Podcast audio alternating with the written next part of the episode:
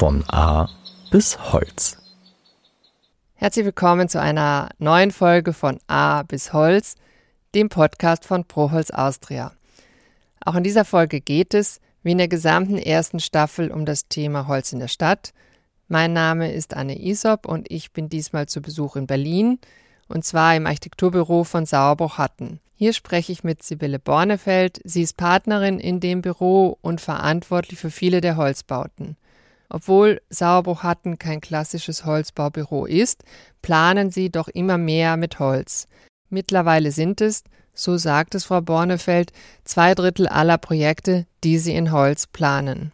Und dabei sind schon einige wegweisende Holzbauten entstanden. Hier ist zum Beispiel der Luisenblock zu nennen. Das ist ein Abgeordnetenhaus für den Deutschen Bundestag, das eben aus Holz gebaut wurde. Dieser Bürobau ist siebengeschossig und wurde aus vorgefertigten Raummodulen gebaut. Dafür hat man ganze 460 Module aus Holz angefertigt und diese dann vor Ort über und nebeneinander gestapelt. Das Haus ist ein wunderbarer Anlass, um mit Frau Bornefeld über Holz in der Stadt zu sprechen, über das Thema Vorfertigung und über ihre Erfahrungen mit dem Holzbau. Hallo Frau Bornefeld, es freut mich sehr, dass ich heute bei Ihnen im Büro Sauerbruch-Hatten sein darf. Hallo. Sie sind Partnerin im Büro Sauerbruch-Hatten und planen immer mehr mit Holz. Seit einigen Jahren bin ich eigentlich nur noch mit dem Holzbau beschäftigt bei uns im Büro. Angefangen hat das mit einem Gebäude für die Firma Hager in Obernee da hat so die Leidenschaft angefangen für das Entwerfen mit Holz, also mit diesem sehr linearen Entwurfsansatz und den Gesetzmäßigkeiten, denen man sich dann auch gestalterisch hingibt aufgrund der Holzbaukonstruktion. Und als nächstes großes Projekt kam dann schon der Woody in Hamburg, wo man ja Vorfertigung einfach durch die Raummodule auf die Spitze getrieben hat. Das ist hat. dieses Wohnhaus für Studierende, genau. was auch aus Holzmodulen Richtig. zusammengebaut wurde. Und das hatten wir damals, als das Projekt angefangen hat, zwar als Holzbau konzipiert, die Idee, das raummodular zu stricken, kam dann aber erst im Laufe. Ihr Büro ist jetzt ja kein klassisches Holzbaubüro Mhm. und doch gibt es, ich würde mal sagen, wegweisende Bauten, die Sie entwickelt haben. Also wir haben jetzt gerade das Woody schon in Hamburg besprochen, dann natürlich hier der Luisenblock, auf den wir auch noch gleich zu sprechen kommen. Das heißt, es gab so eine Entwicklung im Büro, wie Ja. Sie das jetzt beschreiben. Genau, die hat's gegeben. Also einmal wirklich vom Materialansatz und von dem ästhetischen, von dem haptischen. Aber natürlich geht es auch um den Punkt Nachhaltigkeit beim Einsatz von Holz. Und das ist ja auch von jeher ein Schwerpunktthema. Wir haben das in der Vergangenheit immer sehr über TGA behandelt, das Thema Nachhaltigkeit, über Gebäudetechnik, die besonders effizient arbeitet und dadurch weniger emittiert wird. Aber dieser Ansatz, ich vermeide graue Energie und setze deswegen energieärmere Materialien ein, der ist immer mehr durchgedrungen in unseren Entwürfen. Und daher kommt es eben auch, dass wir uns mit dem Holz beschäftigt haben. Wenn wir jetzt über Holz in der Stadt sprechen, Mhm. welche Aspekte sind es denn, die Sie jetzt besonders interessieren? Bei Holz in der Stadt ist es natürlich das Thema Nachverdichtung, was sehr interessant ist. Da haben wir auch ein Projekt gemacht, das ist die Berlin Metropolitan School, wo wir aufgestockt haben auf einem Plattenbau. Das nächste beim Holzbau in der Stadt ist natürlich, man ist sehr begrenzt in der Baustelleneinrichtung. Man möchte eigentlich die Umgebung möglichst wenig belästigen. Da kommt wieder das Thema Vorfertigung zum Tragen. Und das Thema saubere Baustelle. Also eine Betonbaustelle, die staubt und ist dreckig und da stehen ständig Betonlaster vor der Tür. Und das lässt sich beim Holzbau natürlich ein bisschen smarter und effizienter und punktgenauer planen. Und auch das ist bei diesen Nachverdichtungsprojekten natürlich zu nennen. Und da auch da die Schule als Beispiel, also die Baustelle musste auf den Schulbetrieb hin durchgetaktet werden. Und ich wüsste jetzt nicht, welcher Konstruktionsweg uns das eher ermöglicht hätte als die Holzkonstruktion. Sie sagen die Vorfertigung, da gehört ja dann auch die Logistik dazu, oder? Richtig. Die dann eine ganz andere Rolle spielt. Genau. Und auch da hat es eine Weiterentwicklung gegeben, die wir uns jetzt auch gar nicht alleine auf die Fahnen schreiben können. Da ist natürlich auch die Firma Kaufmann zu nennen.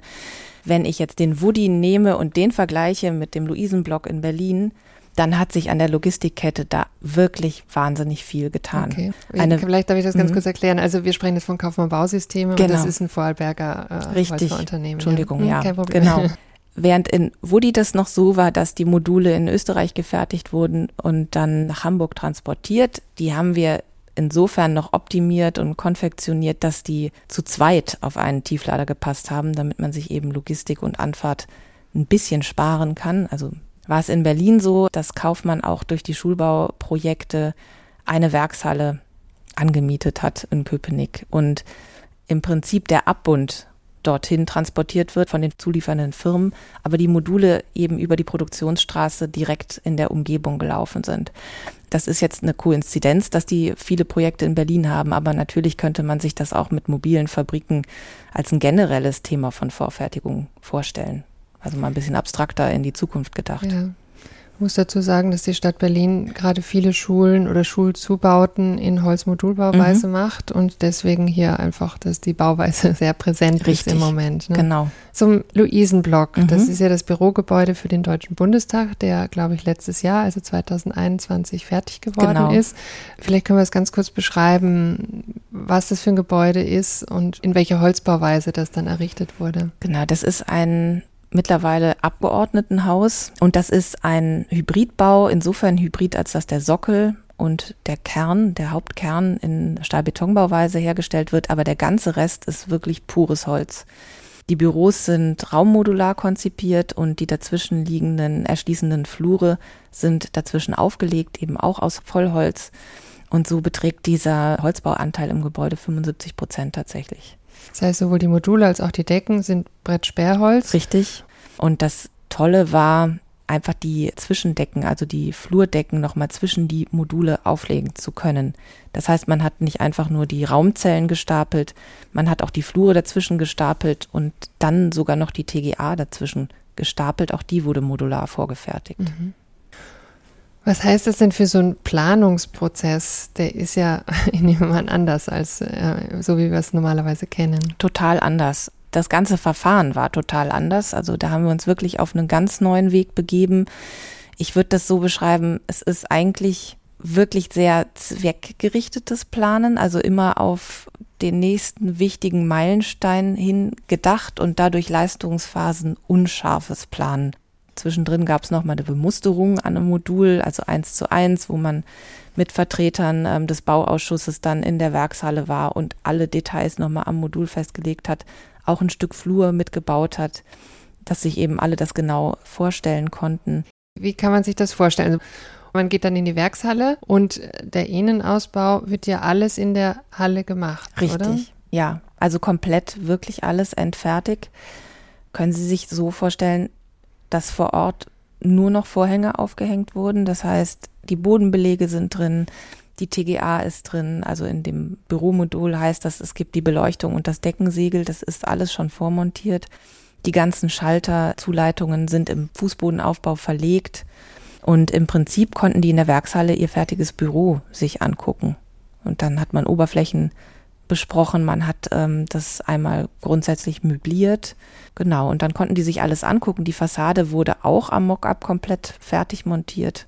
Okay, das ist dann mit fertiger Fassade dann. Mit fertiger Fassade, also insofern fertig, also wenn man jetzt sich den Prozess des Stapelns vorstellt, dann war die Primärfassade alles das, was dichtet und dämmt. Das ist alles schon dran gewesen am Modul.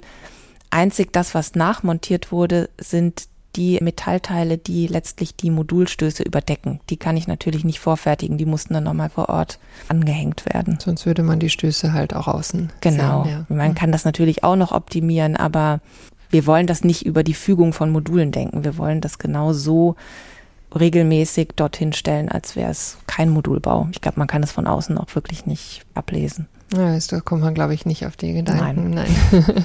Aber auch wichtig, weil also man muss sagen, dass dort vor Einzug, die haben alle gedacht, wir stellen denen da eine Containerburg hin. Schon? Ja, es wollte keiner einziehen, was ich gehört habe. Es wollte keiner einziehen. Nachdem es dann fertig war und ähm, man die Büros gesehen hat und das Gebäude von außen gesehen hat, man sich das vorstellen konnte, dass es nichts mit Baucontainern zu tun hatte. Also jetzt wird es sehr geschätzt, aber im Vorfeld gab es erstmal dieses Vorurteil. Aber man hat dann an Metallcontainern wahrscheinlich gedacht. Vermutlich, oder? ich denke das. Also es war ja vormals äh, auf diesem Grundstück stand die Poströntgenanlage. Und die befand sich tatsächlich in Containern. Mhm. Und dann haben sich wahrscheinlich viele gedacht, ja super, die erweitern die jetzt, weil wir hier keinen Platz mehr haben und müssen dann einen Container einziehen. Wenn man mit Modulen baut, ist man ja sehr eingeschränkt. Also man hat eine Kubatur, die man dann verwendet und stapelt. Wie weit schränkt es denn dann den Entwurf ein? Also ich finde den größten Nachteil tatsächlich das Vorurteil. Also man hat immer das Gefühl als Entwerfer, man muss erstmal beweisen, dass man keinen Bausatz nimmt und einfach nur fügt und stapelt. Aber natürlich ist es im Entwurf so, dass man sich für das einzelne Modul an logistische Größen hängt. Ich glaube, die Einschränkung besteht darin, dass man nicht anfängt, irgendwelche amorphen Formen zu konzipieren, sondern schon guckt, wo stecke ich meine Kraft an Unregelmäßigkeit rein oder wo bringe ich noch das Besondere punktuell ins Gebäude. Ist es denn vor allem der Modulbau, der es Ihnen jetzt, wenn wir über Holzbau sprechen, angetan hat? Nee, eigentlich nicht unbedingt. Also das ist natürlich schon eine besondere Herausforderung, dass eben der architektonische Anspruch durch das vermeintliche Baukastensystem nicht leidet. Also das finde ich eine sehr spannende Auseinandersetzung. Aber auch bei anderen Holzbauprojekten dieses Thema Vorfertigung und intelligente Fügung begegnet einem im Holzbau ja in allem eigentlich. Ich würde mal sagen, dieses systematische Entwerfen und Bauen, das ist das, was ich spannend finde. Können Sie das vielleicht noch so ein bisschen aus? Naja, also auch wenn ich jetzt keinen Modulbau habe, was weiß ich, eine Holzständerbauweise oder so. Ich entwerfe die ja immer systematisch. Also letztlich versuche ich ein gemeinsames Vielfaches zu finden und ein Raster reinzulegen, was Sinn macht, was trotzdem noch eine Individualität schafft und versuche Teile zu erkennen, die ich vorfertigen kann und ja, systematisieren kann. Gibt es denn noch andere Fragestellungen, die Sie jetzt im Hinblick auf das Thema Holz, Holz in der Stadt beschäftigen? Ja, also im Moment passiert gerade sehr viel. Leider nicht unbedingt sehr viel Gutes, muss man sagen. Was wir merken, ist, dass sich gerade bezüglich der Richtlinien technischen Baubestimmungen gerade wieder etwas das Rad zurückdreht. Also beim Holzbau muss man ja immer den Brandschutz besonders im Blick haben. Das ist ja auch vollkommen richtig so. Und die Brandschutzargumentation im Holzbau ist eine schutzzielorientierte. Das heißt, ich gucke, unter welchen Umständen kriege ich ein Gebäude evakuiert im Brandfall. Hat die Feuerwehr genug Zeit? Hat die die richtigen Angriffswege? Und wenn ich die alle nachweisen kann, dann bescheinigt mir mein Brandschutzprüfer idealerweise eben, dass das Gebäude so baubar ist. Jetzt werden in immer mehr Bundesländern die technischen Baubestimmungen anhand der Musterholzbaurichtlinie eingeführt, die ziemlich hart durchgreift. Also wir empfehlen ja wirklich diesen sehr puren Materialeinsatz eben in Hinblick, was ich eingangs erwähnte, auf möglichst wenig Einsatz von grauer Energie. Das heißt, das Holzbauteil ist entfertigt im Einbau. Es wird nicht weiter gekapselt. Es ist pur dort. Es gibt keine große Materialschlacht und einfache Details. Wenn ich jetzt aber alles kapseln muss im Hinblick auf den Brandschutz, wie das eben diese Musterholzbaurichtlinie vorsieht, dann verliert auch das Thema Vorfertigung seinen Reiz, weil ich hole mir Gewerke ins Haus, die haben nichts mehr mit Vorfertigung zu tun, die haben was mit Spachteln und Malern zu tun. Und diese Entwicklung, die sehen wir als extrem kritisch an. Gerade jetzt, wo wir über Materialknappheit sprechen, ist das eigentlich wirklich fatal. Also ich kann dann eigentlich meinen Holzbau irgendwann nicht mehr rechtfertigen. Und der hatte ja Vorteile gegenüber der Massivbauweise. Und die gehen uns wirklich verloren durch diese Ansätze. Und da sind wir gerade im Büro wirklich etwas alarmiert und fragen uns, ob die falschen Debatten geführt werden. Also das, was Sie jetzt sagen, hatte auch Frau Scharabi in der zweiten Folge von diesem Podcast, Ja. also genau das auch angesprochen.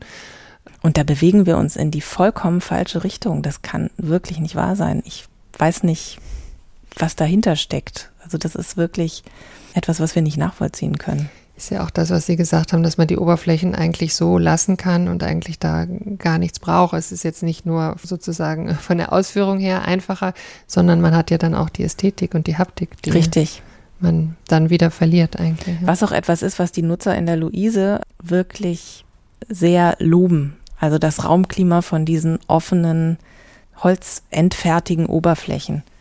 Also das wird wirklich geschätzt. Die sind ja wirklich belassen, einfach nur gewachst mit einer Alle, also die Decke und die Wände oder nur die Decke? Nee, alles, Alles, komplett. okay. Es ist rundum holzsichtig, da hängt ein Deckensegel drin als additives Element, aber dahinter habe ich eben auch meine Holzdecke. Mhm. Im Flur genauso. Also man weiß in diesem Gebäude immer, sobald ich meinen Erschließungskern verlasse, befinde ich mich in pur Holz. Mhm. Und das wird geschätzt. Also man riecht es, man spürt's und ja, bei einer Gipskartonschlacht Ja, ist das nicht mehr, nicht mehr zu merken. Ja, ob man dann überhaupt noch so leicht zum Holz greift oder. Richtig, das- und ich glaube auch, wir sind ehrlich gesagt, also wenn Deutschland sich das leistet jetzt in allen Landesbauordnungen, dann sind wir im Dachraum weit abgeschlagen. Ne? Dann guckt man wieder in die Schweiz und nach Österreich und wundert sich, was die da alles Tolles machen. Und Es gibt ja eigentlich genug Beispiele, die zeigen, dass es geht Ja. und auch genug Brandversuche, die auch nachgewiesen haben, was möglich ist. In welcher- genau. Ich habe ja eben schon gesagt, Sie sind kein klassisches Holzbaubüro. Es Mhm. werden immer mehr Projekte in Holz. Wie ist die Aussicht auf die nächste Zeit? Also ich würde mal sagen, von der Projektanzahl her haben wir bestimmt zwei Drittel unserer Projekte gerade als Holzbauprojekte Schon, ne? konzipiert. Das muss Mhm. man sagen. Und Mhm. Wir sind da auch nicht unkritisch. Wir glauben auch nicht, dass im Holzbau jetzt äh, alleine die Rettung des Klimas liegt. Aber sehen da eine große Chance und weitere Sachen, die wir uns natürlich angucken, ist, wie gehe ich mit Bestand um? Also es ist wirklich diese Überschrift, wie minimiere ich graue Energie Mhm. im Gebäude? Mhm. Also wenn möglich nicht neu bauen, wenn ich das richtig, Richtig. verstehe, aufstocken oder eben wenn neu bauen, Aufstocken, dann anbauen Mhm. und wenn neu, dann mit möglichst wenig Materialeinsatz. Vielen Dank, Frau Bornefels. Sehr gerne. Das war das Gespräch mit Sibylle Bornefeld vom Architekturbüro Sauerbruch-Hatten. Wenn Sie mehr wissen wollen über die Projekte, über die wir gerade gesprochen haben, also über den Luisenblock, das Abgeordnetenhaus in Berlin oder den Wudi, das Studierendenwohnheim in Hamburg, dann schauen Sie doch in die Show Notes. Hier finden Sie die entsprechenden Links. Wenn Sie den Podcast noch nicht abonniert haben, dann machen Sie das doch gleich. Die nächste Folge erscheint wieder in einem Monat, also Ende Oktober. Liebe Zuhörer und Zuhörerinnen, vielen Dank fürs Zuhören und für Ihr Interesse. Bis zum nächsten Mal bei Von A bis Holz, dem Podcast von Proholz Austria.